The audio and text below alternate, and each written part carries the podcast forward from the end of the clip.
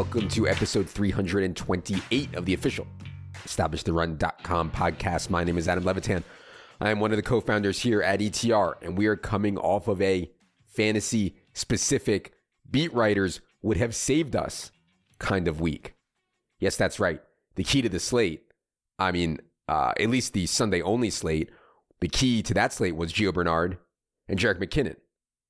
And getting these these kind of things wrong, you know, is the most tilting to me. You know, I'm really unfazed by, you know, bad runouts, bad performances, bad game theory things, whatever.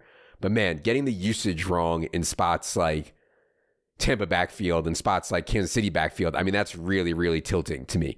And, and could we have seen this coming? Maybe. I mean, we know the Bucs don't think very highly of Ke'Shawn Vaughn. They've done everything they can since drafting him to not use him. Um, we also know Gio Bernard is like a legit NFL player, especially on pass downs. So Gio ahead of Dust Ball, Le'Veon Bell in third down in two minute. Yeah, I kind of expected that. But Gio got a ton of base work. I mean, even early in the game, Gio got a bunch of base work, finished with 13 carries, 36 snaps. You know, that surprised me, especially since he hadn't played since week 14 due to a knee injury. And on McKinnon, you know, yeah, Darrel Williams had the toe issue, but he got in three practices last week. You know, they were all limited, but still. I mean, Jerick McKinnon hadn't played more than 27 snaps in a game all year, has dealt with so many injuries throughout his career, including major knee ones. And then he just pops off for 51 snaps against the Steelers. Again, it's not the pass down work that surprised me, it's the base work. You know, and Darrel was healthy enough to run trick plays or whatever. He gets benched for whatever that was bungle, fumble, just disaster. By the way, it's so ridiculous. I've been losing money on Jerick McKinnon for like seven years, like one of the faces of the SPARQ movement and all the jokes around SPARQ and everything. I mean, this dude was an athletic freak and was so, so good as a receiver. You know, like the perfect profile for full PPR DFS. You know, so maybe should have given him more credence in that game. So, so look, you know, I take full responsibility for both. No excuses play like a champion. But man, I, I can't help but think if I had my way and we had a fantasy beat writer for each team, you know, not a team reporter. You know, no one cares about which fucking laundry wins the stupid game. I mean, a fantasy slash gambling beat writer whose only job is to find this stuff out. Oh, hey, is Darrel Williams taking first team reps in practice this week? Are they thinking about using Jerick McKinnon in base? Is Gio Bernard ready to handle 18 touches in his first game back? These are not questions that a team beat reporter would ask. These are questions that a fantasy slash gambling beat reporter would ask. You know, I, I, couldn't give a flying fuck about some beat writer's opinion of how Baker Mayfield's accuracy is looking in practice. I do need to know if D'Ernest Johnson's role will be the same as Kareem Hunt's was when Kareem Hunt is out or lower. You know, so maybe one day, man, one day. Uh, I do want to get to listener questions quickly here today, but I do have to mention this this Bart Scott thing. So I'm sure most of you saw the video by now. Um, it's from that ESPN show Get Up. I, I don't know. I've never seen uh, the show, but I guess it's their morning show. So it's Dianna Russini, Bart Scott, Louis Riddick, and, and I think Damien Woody. And they're going through this stupid narrative, this insanely small sample narrative that Josh Allen can't play in the cold. You know, which of course makes no no sense, right? Like every quarterback sucks when it's zero degrees, or at least every quarterback is significantly worse than if it's in a dome when it's in conditions. There's no reason for Josh Allen to be bad in cold weather. But anyways, Bart Scott just they're talking about this, and Bart Scott just goes for it, man. He goes like Russini asked him a question, and he says, like Josh Allen, if you're listening, let me give you this tip Viagra. And he says, you know, a lot of us take Viagra, NFL players, a lot of us take Viagra because it opens up the blood vessels. And Damien Woody is just in the background, just just dying. And Bart Scott has this like very serious face on. I mean, I am so here for this kind of awkward shit in mainstream media. Like first the ass eating with Pabst Blue Ribbon a couple weeks ago, and now Viagra discussion on ESPN. I mean, Louis Riddick was like the most uncomfortable human I've ever seen on screen. It was so, so good. If you guys haven't seen it, you got to check it out. All right. Uh, on these off-season solo pods, I'm typically going to keep the intros relatively short, focus on questions from you guys mostly. By the way, I know NFL is winding down. I plan to relax a little after this divisional slate and then get back in the NBA streets for props for DFS. If you're interested, our DFS and props packages on establishyourrun.com are indeed separate. You can sign up for one or the other. We also have a bundle that combines both props and DFS on the NBA side for the cheapest price. We've reduced that price as a post NFL sale, so check it out. Okay, enough is enough. Let's get to everyone's favorite portion of the program the listener questions. Producer Luke, hit the theme music.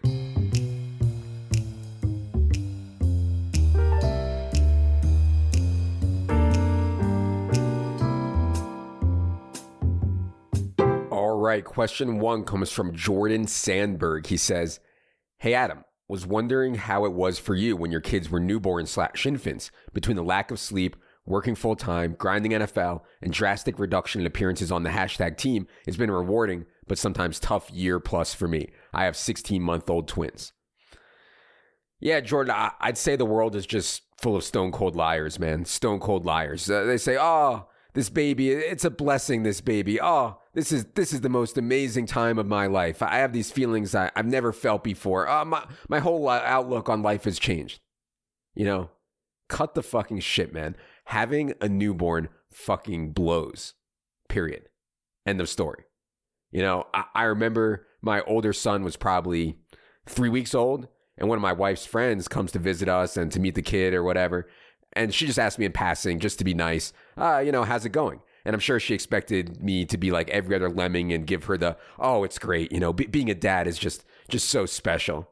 But when she asked, she said, how's it going? And I said, man, it fuck, it's fucking awful.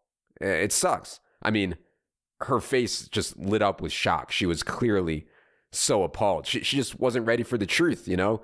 Jack Nicholson, she couldn't handle the truth. Um, honestly, the hardest part for me wasn't uh, sleep or wiping feces out of an asshole six times a day. You know, I had gloves for that. Obviously, it was fine. Um, it wasn't lack of being on the team or, or, or whatever. The, the hardest part for me was simply freedom. You know, I had a pretty incredible life at that time. You know, mostly from poker, just you know, do whatever I want, whatever I want. Just freedom to take trips or or go drinking at eleven o'clock in the morning on a Wednesday or, or whatever. You know, just and then just one day you wake up and it's all over. And and that was tough for me, man. Like I used to joke that that I had uh, part post partum depression.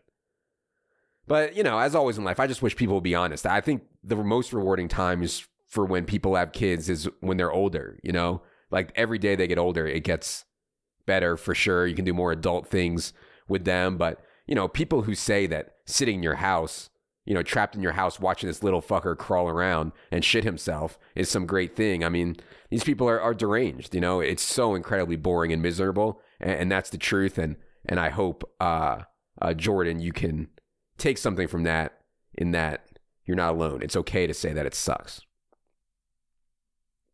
Question two from the hard 17. He says, I know you hand build GPP lineups, but generally speaking, when you guys talk about fading a player in GPPs, does that mean play zero of him or just less than his projected ownership? Yeah, for me personally, when I'm only making five to eight tournament teams per week, a, fade for me typically means I won't play him at all. And again, I think when you're playing cash seriously, you can feel when someone gets overowned and the floor is lower than people think. So if I'm like, man, you know, I, I, don't know about Michael Pittman in cash this week. You know, the floor is low, but I'll, I'll play him in cash to make other stuff work. Well, if we go over to tournaments and his projected ownership is 30% or even 20%, I mean, it's just a stone cold no brainer fade, right? I think when people get into the underweight, overweight stuff, it's more for optimizer and MME, aka mass multi entry. Like if Cooper Kupp is going to be 30% and I have 150 lineups, well, going with zero Kupp out of 150, I think is typically wrong relative to his ceiling. So getting 15 Kupp lineups out of 150 while you're still making a stand against the field, but you're not drawing dead if he's in the optimal. But, you know, I'm talking out of my lane here. You know, Dink is our professional MME bro, and he has tons of videos and articles up for free on the site and on YouTube for those interested. Question three comes from great friend of the show. He says, How did you transition from fantasy football advice to sex jokes on the internet? Yeah, so is like 66 years old or something. He is my good friend. his dad, uh, great guy, uh, fucking maniac. Actually, he w- he was texting me about ass eating the other day, just ridiculous. But anyway, funny story. So so my first job out of college was at a place called the Sports Network. It was kind of a, a wire service type place based in the suburbs of Philly. I was making like 24k a year, and of course, even at that pathetic salary, I didn't last a year because they fired me after four months. They claimed they were, you know, downsizing or whatever. More, more likely, they just hated me. But I really wasn't too worried about it. You know, this was late 2004, early 2005. I was playing poker two to three days a week, anyways, and and doing well. You know, I wasn't too too worried about money at that point in my life, but I was worried about just like letting my parents down. I have so much guilt about that, and it's also like so humiliating to get fired from a 24k a year job. But anyways, you know, I just had so much guilt about letting my parents down, so I, I couldn't face. Well, it was hard for me to face telling them I got fired four months into my first real job but I, I couldn't face telling them that you know my new plan was to just like grind my cock off playing poker against degens every day so i told my parents that i got a job at and you know and thankfully never had to vouch for that um, meanwhile while i was allegedly working at uh, i was actually at borgata you know living there playing poker uh, of course i never actually worked a day at but still says I was the best employee you ever had, and and I actually believe that. But anyway, back to the question: How did I transition from from fantasy football advice to sex jokes on the internet? So I, I honestly wouldn't say that it's been like a a conscious decision. I started asking for listener questions when I was doing the solo pods back when we started Daily Fantasy Edge for DraftKings in 2015. And at first, you know, the questions were pretty tame, boring, you know, micro stuff about DFS or whatever. But then I I got a few absurd ones and I answered them, and I think that kind of just fed into itself, right? Like the sick fucks started coming out of the woodwork, asking all kinds of disturbing questions, trying to one up each other and stuff, and see what I would answer. Um, but I think more to the point is that I'm a sick fuck. Like I, I try to be as honest as I can on here, but I can assure you that I'm much sicker in real life. I don't find many comedians funny, but man, I love Anthony Jeselnik. Like this dude is so sick that I don't even want to bring up what he makes jokes about because just mentioning it will probably get me canceled. Um, so anyway, I, I'd say two things. First, like it's so obvious to me, sex and money are the topics deep down most people care about. You know, I think. And second, I'd say that like I'm very, very far from the best DFS player in the world. I'm very, very far from the best you know, hand in the dirt football bro in the world. But no one wants to listen to some lecture from a, you know, Princeton professor about standard deviations and, and machine learning in DFS. So, like, I do think we have the best fantasy and DFS information and projections, like by a mile, not even close. But I also think we can try to be entertaining along the way. So, you know, leaning into some of the joke stuff, I think um, makes sense. Question four from Billy Baru. He says, What's the number one team smell that roses activity, trip, adventure you're looking forward to with the family in the off season? Thanks for all your hard work. It's much appreciated. Yeah, thanks, Billy. Um, I mean, my kids right now are six and three. They're about to be seven and four. It's really tough to do cool adventures with them at this age. Like, I know in theory, we could bring them on like the rafting trip I want to do through the Grand Canyon. But in reality, like that's just not going to work. So for me personally, you know, things I, I want to do. Definitely looking to some, forward to some adventures. I'm going to do my first 14,000 foot peak, hopefully with draft sheet. Uh, we did Bear Peak in Boulder a few months ago. That's only 8,500 feet, but I actually felt like I was going to die. Like, so who knows if I can make it up something like Mount Bierstadt or some other 14 foot peak, but, but we're to try. Uh, by the way, these climbing documentaries, like, I can't stop watching them. I still think Free Solo is the best one by a pretty wide margin, but 14 Peaks was was really really good, and and the Alpinist was decent too. Also, in terms of adventures, I'll be turning 40 uh, in September. Going to try to do a big trip in the summer before training camp starts. Um, you know, of course, with the kids, uh, you know, staying behind, I can't leave for very long. Probably have to stay in the United States. You know, only so long my parents or whoever can stay with them. But yeah, you know, if anyone has ideas for a sick, sick 40th birthday trip in the United States, uh, let me know. I've been pitched on Napa, which seems okay to me, but but maybe a little boring. So yeah, open to ideas there.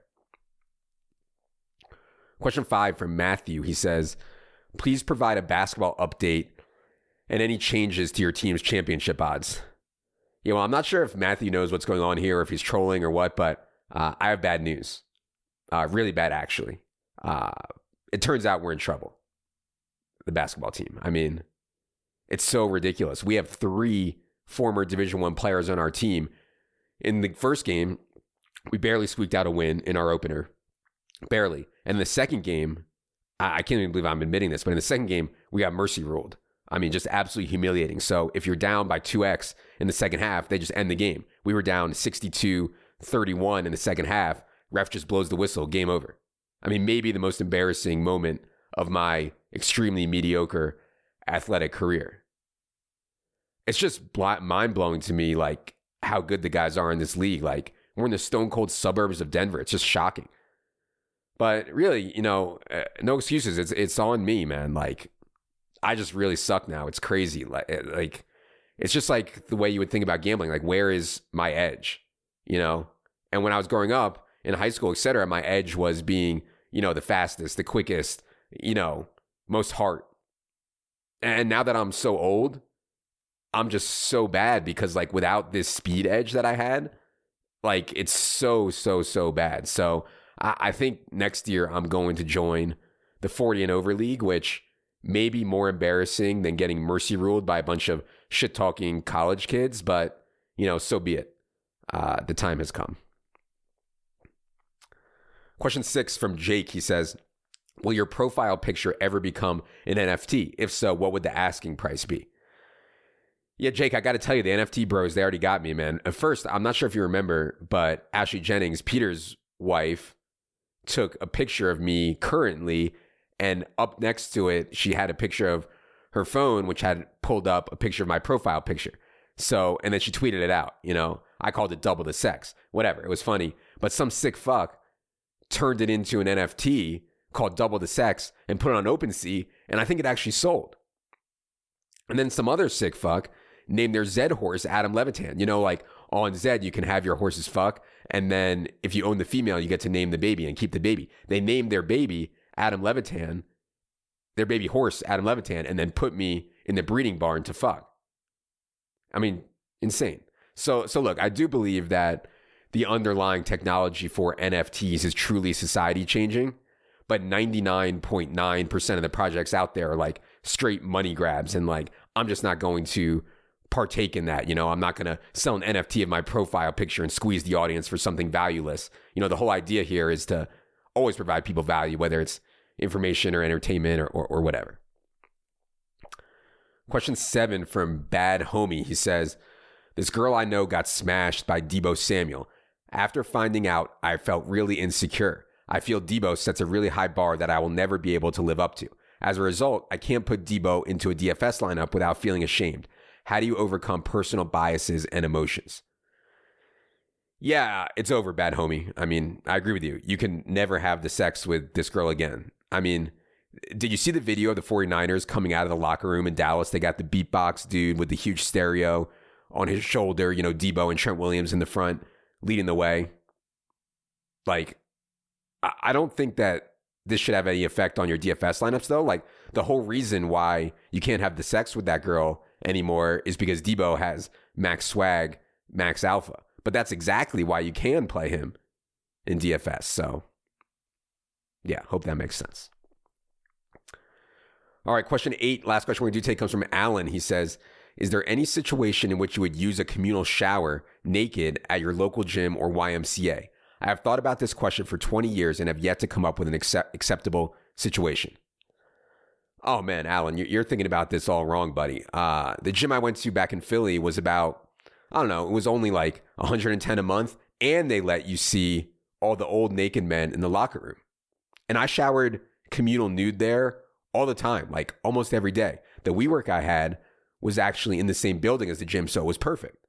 Work out, get to see some shriveled balls, shower up, go to work. I mean, it's the American dream, man. All right. That's going to do it for this edition of the solo pod. I'll be back later tonight with Silva for Team by Team. See you then. For producer Luke, for Jerry, I am Adam. Good luck, everybody.